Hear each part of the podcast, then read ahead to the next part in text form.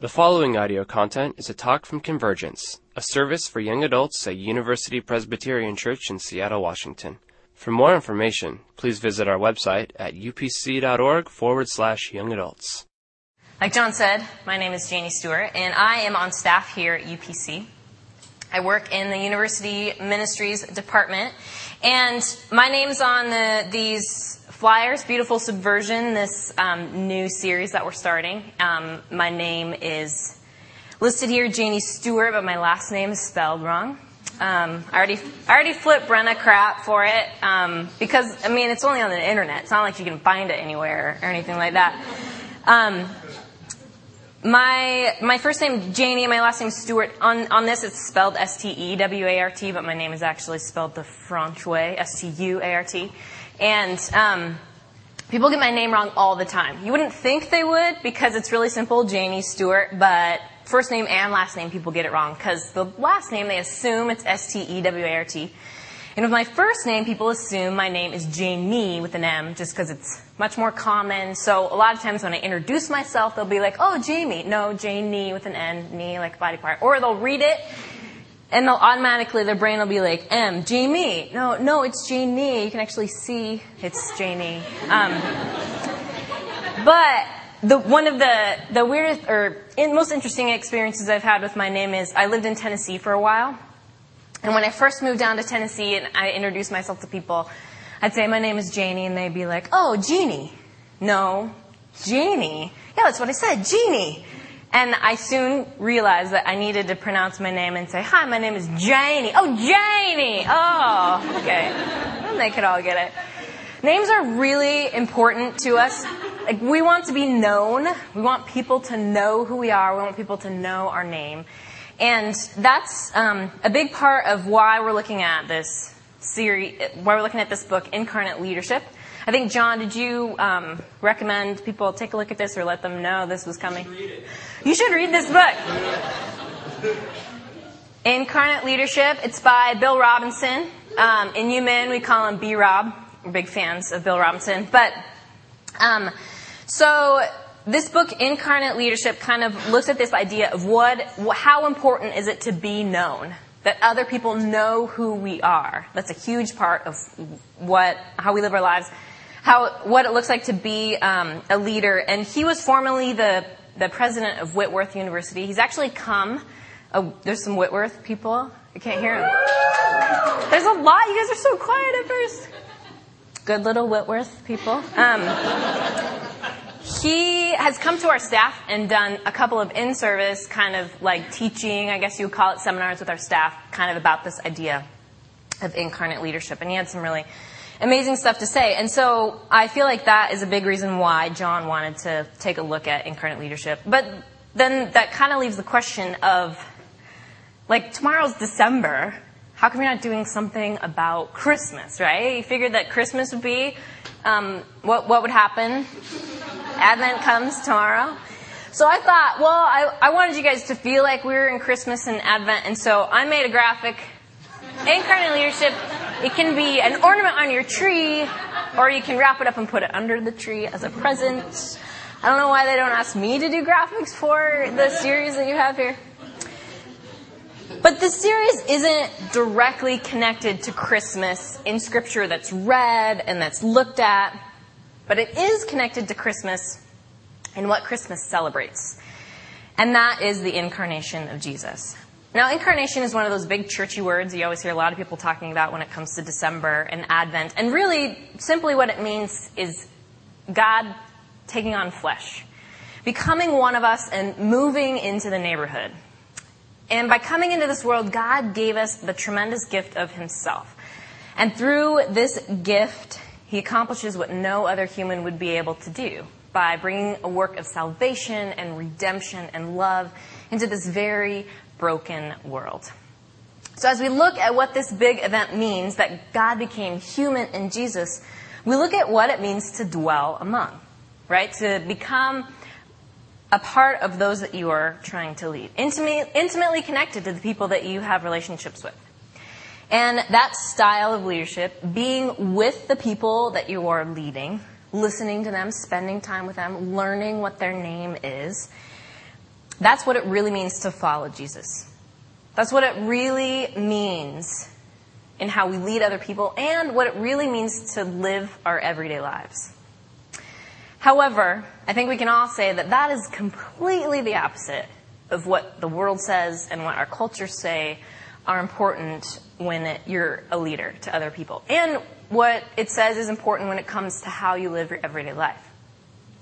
So if we kind of go back in history a little bit, if we go back and look at when God took on flesh, became Jesus walking around the earth, dealing with life in the same way that you and I deal with life, he probably analyzed it, you know, checked things out, got the lay of the land. How do things work? And specifically when he came into the culture of Israel, Israel was part of the Roman Empire at the time. And so you had these people, the people in leadership, the Roman governors, they probably lived in some palatial homes. I would imagine they separated themselves from the people that they were trying to lead because the most important thing for them to do was to hold on to their positions of leadership. And so you had this society that's kind of run by class, right? At the top, you had the Roman governors. Um, and then you had the religious establishment below that. You know, there was they were able to continue being Jews, and so the religious establishment was really important. They were establishing laws and kind of telling people how to live their lives. And then this is a really gross oversimplification, but next you'd have educated men, and then non-educated working class men, and then probably women and children, and then you had like, you know, the sick and the lame, and thieves and prostitutes kind of rounded out the bottom of the social ladder. And the people on the top of the leadership food chain, like the, the Roman governor, they wouldn't lower themselves to spend time with people on the bottom of the food chain. Like a blind man or a leper, or, God forbid, a woman. Oh my gosh. Same with the religious leaders. They wouldn't be able to spend time with a leper because the leper was unclean. In order for them to go about being a religious leader, they couldn't be with people who were unclean. How would that look to the rest of society? So there was this sense of distance. There's this gap between the people who were important and the people who weren't so important. And a leadership was based on fear and rules, and the leaders separated themselves, kind of ruled from a distance. This is how things are going to work. You do it this, do it this way. Down there, I'm going to stay up here. And I think we can all agree that this whole system has been replicated all over the world in every time period in history. This is just kind of the way that the world works, right? Not just back then. While the society we live in is not necessarily the same as this, I mean, we don't have a Roman emperor anymore in charge. We at least have the rhetoric against this type of kind of class system of society. You know, everybody's equal. We all have an equal chance. And we still see a difference in power level between the people who are the most important, the people who we deem as our quote unquote leaders, the people who we all aspire to be like and that we want to follow, and those that are deemed not as important. Everyday folk, like you and me, for instance. Now, to get a little bit sociological, um, yeah, something happened in the late 20th century in our culture. There's a shift, right, that happened in our culture. 20 or 30 years ago, something happened, and no longer was our family and our church the place where we got our primary values, right? What tells us how we should live, our primary leadership. That used to come for thousands of years. That came from the church and it came from our families. And then, like 30 years ago, something started to change. And it's not elected leaders, really, or the people who do important stuff like scientists. We don't really know who those people are. We just know they do important stuff, which is great. But the primary leaders that others aspire to be like in our culture are celebrities. Right? The media. If I really want to lead others, if I want to have influence in this world, I become famous. I mean, there's not a lot of little girls, I think, out there who are aspiring to be Secretary of State Hillary Clinton. But there are lots of people who care what Miley Cyrus and Kim Kardashian have to say, right? We have a culture that says not only are the celebrities important, but all of us can be celebrities. All you have to do is get a reality show and become, or become part of an entourage, and then you can have influence. You can become important in our culture. John actually said that he heard one of the most sought after jobs for people just out of college is to be a personal assistant of a celebrity. because you want to be close to someone famous so that you can as well be famous. I think our Christian culture isn't really immune to this either. I mean, we have really big personality driven churches. That's why people choose the churches they do. Well, I really like the personality in front. And the leaders want to have huge influence with thousands of people. And I don't want to say trying to spread the gospel is necessarily a bad thing. But is it really a personal influence? And I don't want to make a value judgment. Every other church except for the one I'm a part of does it wrong. But honestly, does this really exemplify what Jesus did in the incarnation? So the leadership gap is the same for us. There's a big distance between the people who are important and the people who aren't. The same as it was 2,000 years ago when Jesus actually walked on the earth, and there are people that we aspire to follow. The one thing about the stars, they're just like us, that photo, um, that I think is really interesting, and that's really popular thing, right? For to show how celebrities are just like us. Um, and part of that's probably because we just want to tear them down. It's our human nature. Like we need to lift them up. Oh, let's tear them down. Um, is that hey, it's you know Hilary Duff has to carry two copies at one time. Doesn't she hire someone to do that? Or Robert Pattinson has to go through airport security. Doesn't he like hover? He's a vampire. Or Kate Beckinsale like rides a bike with her child. Like doesn't she have like a, a slew of nannies? Or the kids from Glee are shopping at Target? What? How does that work? But I kind of wonder with our obsession or our desire to actually show how celebrities are just like us is because we want to connect to them. We want to be able to know them, and we would love for them to be able to know uh, us as well. The desire that we have to connect in some way. When Jesus came into this world, he flipped on its head the structure of the way things work in the world. He flipped it upside down. And the ways that he did things it flew in the face of the way things worked back 2,000 years ago, and it's the same for us 2,000 years later. The status quo of leading others looks nothing like the incarnation of what Jesus did. What he introduced was totally countercultural, and it still is. It's a subversive type of leadership. Beautiful subversion, that's the title that this series has. And when you talk about subversive leadership, you think those words don't go together, right? Subver- subversive is like underneath, from behind. You can't really see it. And leadership is out in front. Everybody can see it in order to follow it. So it seems like that's an oxymoron, subversive leadership. But really, it's the very definition of the incarnation. Jesus came in and he spent time with the people that are on the bottom of the power structure. He spent time with the people that he was trying to lead. And he listened to their needs. And he got to know them. And he tried to figure out what he could do to help them. And he had the audacity to say that the last will be first. For Jesus, it was about the person that he was trying to lead. That's what was so different. Eugene Peterson writes in The Jesus Way the ways Jesus goes about loving and saving the world are personal. Nothing disembodied, nothing abstract, nothing impersonal, but incarnate, flesh and blood, relational, particular, local. Eugene goes on to write The ways employed in our North American culture are conspicuously impersonal. Programs, organizations, techniques, general guidelines, information detached from place. Not that Jesus wasn't tempted by the possibility of leadership that would separate him from everybody else. The leadership that a king enjoyed or a famous celebrity would enjoy, like um, spending time on your yacht in San Tropez.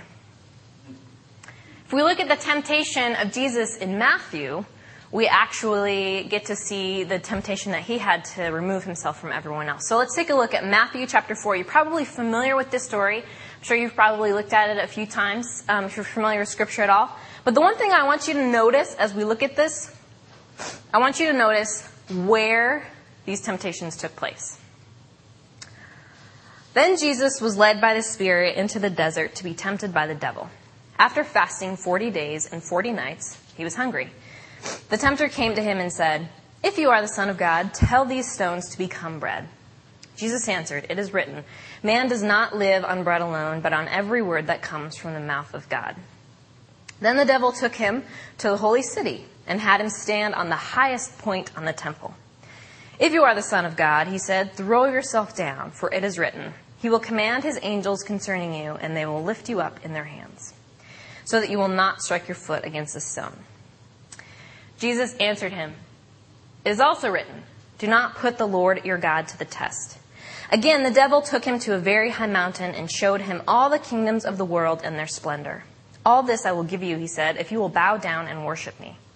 Jesus said to him, Away from me, Satan, for it is written, Worship the Lord your God and serve him only. Then the devil left him, and the angels came and attended him. So we have some viewpoints here. The first temptation began in the desert, right? That's the viewpoint of the desert.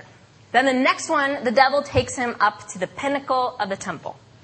So he's removed from the people that he's ministering to. And then the final temptation takes him to a mountaintop, as high as he could be and actually still be on the earth. That he could look down on everything and everyone around him. His leadership could have been the easiest possible leadership in the world. The devil was like, you can have all these people follow you. You want them to do what you say? Simple, here you go. They will all follow you. They will do your bidding. All you have to do is just bow down and worship me. But throughout the Gospels, that is made obvious. That is not the way that Jesus is going to lead, separated from his people, forcing them into submission and worship when he's far away. And if we're to dig deeper in the Gospel of Matthew, we're going to see that those who are made low are exalted. And those that are exalted actually are made low. Those who seek to advance their own lives lose them. And those who lose their lives by serving and loving find them. Instead of leading us from far away on a kingly throne, Jesus became a baby, the weakest possible thing he could become. And he dwelt among us to lead us here where we are. He comes to us where we are. He leads us right next to us, and He leads us to who He has created us to be. He leads us beside us so that we can actually know His love. Bill Robinson mentions in his book that God's empathy with those he led is on full display in the person of Jesus. Because he literally got in our skin and walked around. This is empathy in its most extreme form. He knows what it is to be tempted to separate ourselves from others, from the messiness and chaos of their lives. And he chose over and over and over again to remain present with those that he was leading. This is not easy, for sure. This is difficult. This is even difficult for me. Shocking, I know. One of the real sticky points of maintaining personal relationships is that it can be difficult, it can be messy, and it can be extremely inefficient. One of my main responsibilities as associate director of university ministries is to put together um, our small groups, which are called core groups. And when I took over the job a couple years ago, um, I, you know, looked at the way things were done. And as a, the way that we do things is, as a staff, if, if students sign up for core groups, we meet with every single student who signs up um, for about half an hour, and this can be up to 150 students. So our staff spends 75 hours meeting one on one with students just to put them into core groups. And now I'm someone who is obsessed with systems and organizing and doing things effectively and efficiency and efficiency and I know I work in a church, that's weird. But I am really, I, that's really important to me. And I looked at this process and it goes against every single inch of my being. I just cringe thinking about all the time that we put into this and it is messy. There's loose ends like all over the place. There's like no closure. It drives me crazy every year. Oh my gosh. But it's personal and it's relational and it's incarnational because we get to learn the names of all of these students. We get to hear a little bit of their story, find out who they are. Who are these people we're trying to put into small groups? Even though it's incredibly inefficient, we get to know the people that we are attempting to lead in following Jesus. And I know that's a little bit of a trite example because really getting involved in people's lives can be incredibly difficult. It can be really, really messy. And this doesn't only apply to service in ministry. It applies to every area of our lives. Jesus isn't simply a compartment of our lives that we bring out if we're doing service in the church, right? Jesus is an alternative to the dominant ways things work in the world. He's not supplemental. He actually should revolutionize the way that we see that things work in this world and the way that we act and how we live our lives every day. As Christian men and women, we are all people of God, whether we're trained professionals in the church, whether we're serving in ministry, whether we're in the office or doing construction or raising our children or we're spending time studying, whatever it is that we do. There aren't any experts. We are all just beginners and followers. And if we look at what Jesus did, it was really all lay people that he got to follow him, right? There was no priests, no professors in the 12 disciples. And none of the men and women that we heard about in scripture who followed him were those important church people either. Paul was a tent maker. I don't even know what that does. There's no ranking system, ranking system of who can be included in following Jesus, and everyone can relate to him. And the story of the temptation in the desert reminds us of the power of incarnation, the power of Christmas, why it's not sentimental but transformational for all of us, for the whole world. Because he endured, we can endure. And he can sustain us in the midst of any temptation, any struggle, any inefficiency, no matter how messy things get, no matter what we might face. I love the book of Hebrews because of how much it reminds us of this. In Hebrews chapter 4, verses 15 and 16, um, it says, For we do not have a high priest who is unable to sympathize with our weaknesses, but we have one who was tempted in every way, just as we are, yet was without sin. Let us then approach the throne of grace with confidence, so that we may receive mercy and find grace to help us in our time of need. As we seek to lead as Christ led, we know He endured so we can endure, and we can share our lives in a similar way. If we'll share our struggles with people, with people that we're trying to connect with, people that we're trying to lead, if we'll be honest and not put ourselves on a pedestal, if we're honest about the difficulties we have, the struggles we have, we'll not only gain credibility, that they'll trust us, that we're willing to be transparent with them, with the struggles we have in our life, but also, I think they'll trust us knowing that we were able to get through all the crap that we did through the grace of God in our lives. So maybe they can too. Talking about core groups again, um, when I also get to meet with core group leaders, which is a real joy to meet with people who are leading these small groups. And oftentimes when I meet with them for the first time, and if they were part of, of core group when they were in college, or in some sort of small group, I'll ask them, why do you want to be a core group leader? And inevitably, they almost always say, because of my core group leader. He or she was just great at sharing their lives with us, being honest about the struggles that they had, and really kind of helping us discover what it means to be a man or a woman in Christ. Christmas reminds us this picture, I love this silhouette of how simple Christmas is. But it reminds us the subversive leadership of Jesus is not based on what we do, but on what he did. Becoming a tiny little baby so that we could know that he wants to be one of us, he wants to be among us. He wants to show us his love and grace, and he wants us to know what we are capable of through him. Leading other people, sharing his love with other people allowing the redemption that He wants all of us to know to be present in this world, where it can be found nowhere else and from no one else. Let's pray. Gracious God, we thank you for the reality of the incarnation of a tiny baby and the transformational power it has in our lives. And that you want to be among us.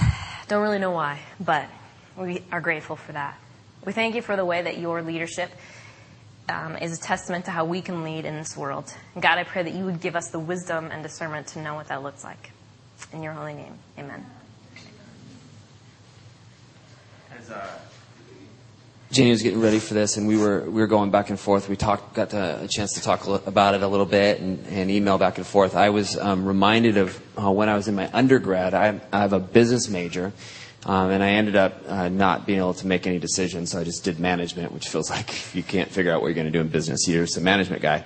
No offense to management majors here, um, but some management, and I but I was I was actually fascinated by um, uh, management and the dynamics that happen. And, and when I got to the end of my program, uh, we were in this entrepreneur uh, program where we had to go out and actually um, work with uh, folks in the community through the Small Business Association and, and help uh, help them as they they're, they're, trying to grapple with how, how do we do a better job in, in our own businesses.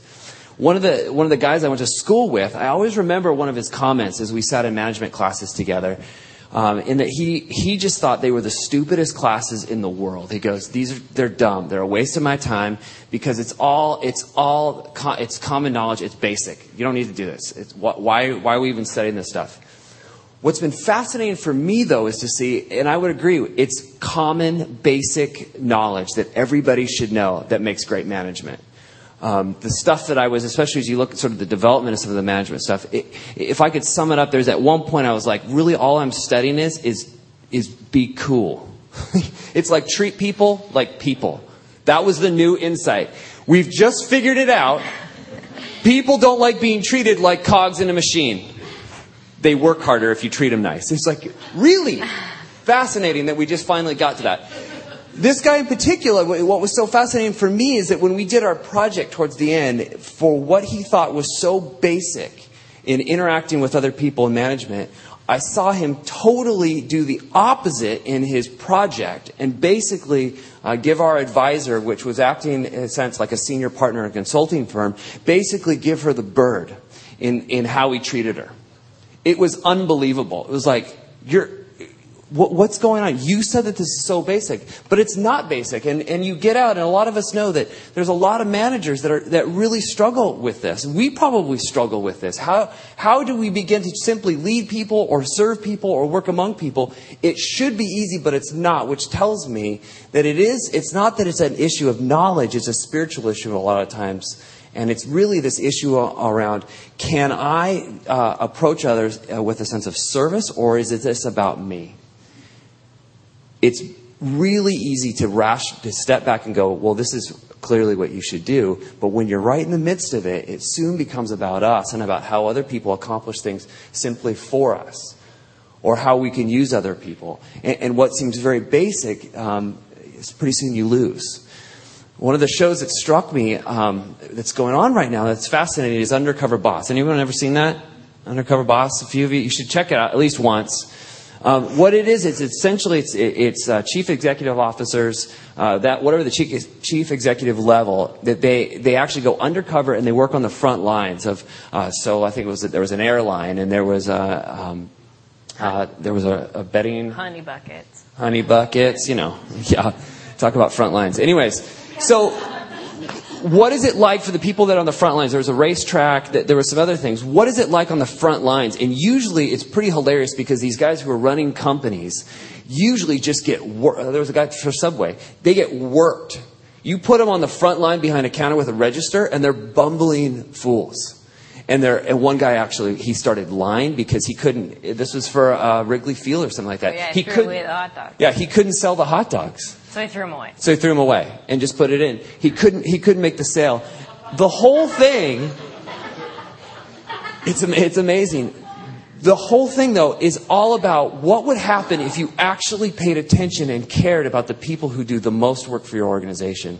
And what ends up doing is it ends up changing how they approach stuff. So, um, this is something that I, I, love Christmas. I love, I love all the traditions around Christmas, and yet I love Christmas more and more all the time because of what the incarnation does and how it actually guides us, uh, not just for church, but uh, in any kind of leadership. So, I have some questions for Jamie, but I want to open it up to you. Are there questions that you have uh, for either of us that we could bat around or we could try to answer? Because there's a lot of stuff that was, uh, there's a lot of gray area that um, was left. Any questions around work or school or anything else? Why did God wait so long? I think in some ways he didn't actually wait that long. If you look throughout Old Testament scripture, he's been leading um, subversively, in a sense, uh, the whole way through. Um, throughout even Genesis, what you see is that instead of uh, working in and through um, the, the, most powerful person or the firstborn, he was often taking uh, the least powerful person uh, or the person that actually ended up proving that uh, they put their trust in God. The difference between uh, David and Saul, for instance, in Kings. Uh, Saul was a head taller than everybody. David was small, and he was a shepherd. It ended up being David who was, who was the greater leader. Now, why it took so long for him to actually cut, for God to actually come uh, in the person of Christ, I don't know. I wish I could tell you. And I would say, well, one of the things I would say too, when we talk about subversive leadership, the main thing I think is subversive is not, uh, it subverts the, um, the ideals, um, kind of the common knowledge sometimes we run into that, that tells us that we need to get distance. It really subverts us first and foremost, and then it begins to make. And then when we subvert ourselves, um, then we begin to make a difference in the places we work. Does this relate to people who are not kind of at the top, who are clearly a manager or boss or something like that? So, uh, Janie. Well, I, I think the actual the culture of celebrity that we see in America demonstrates that we want we want someone to be like. I feel like that is what people aspire to. You know, they want someone to be like, and you don't have to have a position of authority in order to be someone in another person's life that they can see there's something different about you. You know, I want to be like you. I want to be next to you. I want to be close to you. Um, and so I think that is just as important and valuable as having authority over them. Um, yeah, so I, I, feel like if we're able to to lead other people by connecting with them in relationship, by demonstrating them unconditional love or grace or something they might not see other places in their life at all, because that's just really not how our world works. Um, to set yourself up to be for other people someone that they can not only lean on and look to for love and grace and all the acceptance that you might provide them with, but also for them someone that they want to be like and see why there's that difference in you. I think too, um, one of the, I, I, almost didn't want to even bring up leadership at all because I think when we think about leadership, we think it is about kind of a chief executive sort of level. And most of us are not in those places, um, if any of us. So, well, you know, but I think really, um, well, a couple of things. First is that we all have influence whether we like it or not. I mean, we all have influence. And so wh- wherever we're at, and it's really about how, we, how we serve within the world. And sometimes leadership is, is, being at the, you're selling hot dogs, but the way that you're selling hot dogs, somebody, like among the, this is at this uh, one particular instance at, at the baseball field. Somebody within all those people that are the most basic level of employees, just selling hot dogs and beer, somebody is going to is going to exercise leadership, which leadership also is about. There is role and position that matters. It's not that it doesn't matter, but we can't ever confuse the uh, the idea that if you have a title and a position, that that automatically makes you a leader. They go hand in hand, but oftentimes what you'll see is you'll see people who do not have the uh, title, position, quote unquote authority who are actually leading in an organization. And that's because uh, because of the, their particular influence that I think we're t- that we can we end up talking about in this series. But I think it's a, it's a great question. We we had actually talked about some stuff around values, and I think maybe would you want to answer that around self care even? Yeah, um, and I don't know necessarily self care as much as it's um, self awareness. Um, and like with the example of Jesus turning the other cheek, um, it's less about allowing yourself to be hurt and more about causing the person who's doing that to you to pay attention to what it is they're doing. When their expectation is that you would hit them back and you don't, they were to stop for a minute and be like, wait, what? So to put yourself in a position where you can help um, educate, not that you want to be, you know, pedantic or anything like that in the midst of it, but to, to be able to um, respond in a way that's different from the world, that will hopefully change the way someone is going to respond to you. I mean, that, that's probably the first thing. And um, the second thing is, is that if we, if we will identify ourselves with God and with Christ first, if we will put our identity in Christ, the possibility of us being walked on, the possibility of us feeling like we're being taken advantage of is going to minimize. And I'm not saying that there's some formula, you know, that we have to do in order to make this happen, but the more that we can ground who we are, our identity in God and Christ, then being a doormat is never really going to be an option. I would, um, I would, I could go off on the Sermon on the Mount because I love it because I think it's so misunderstood a lot of times, and it's a lot of what Jenny was saying, which what is um, we confuse what Jesus says about going the extra mile and turning the other cheek um, with some sort of unrealistic um, pacifism or weakness. And what he is doing is he's actually it's a it's a it's an act of strength and creativity because the expectation is when a, when a soldier would come along and he knows that he can brutalize you by making him carry his stuff. Somebody knows if they slap you, they're going to humiliate you. When you stand there and you look at them and you give them the other cheek, most likely they're not going to want to hit you back because they realize what an absolute jerk they are. That when you make somebody, when they think it's their right as a soldier, that I can make this person that um, uh, I'm occupying this land, I can make them carry my bag. It's my right. When you say, why don't I carry it a second one? They can think about, are as as a controlling power, what are they doing?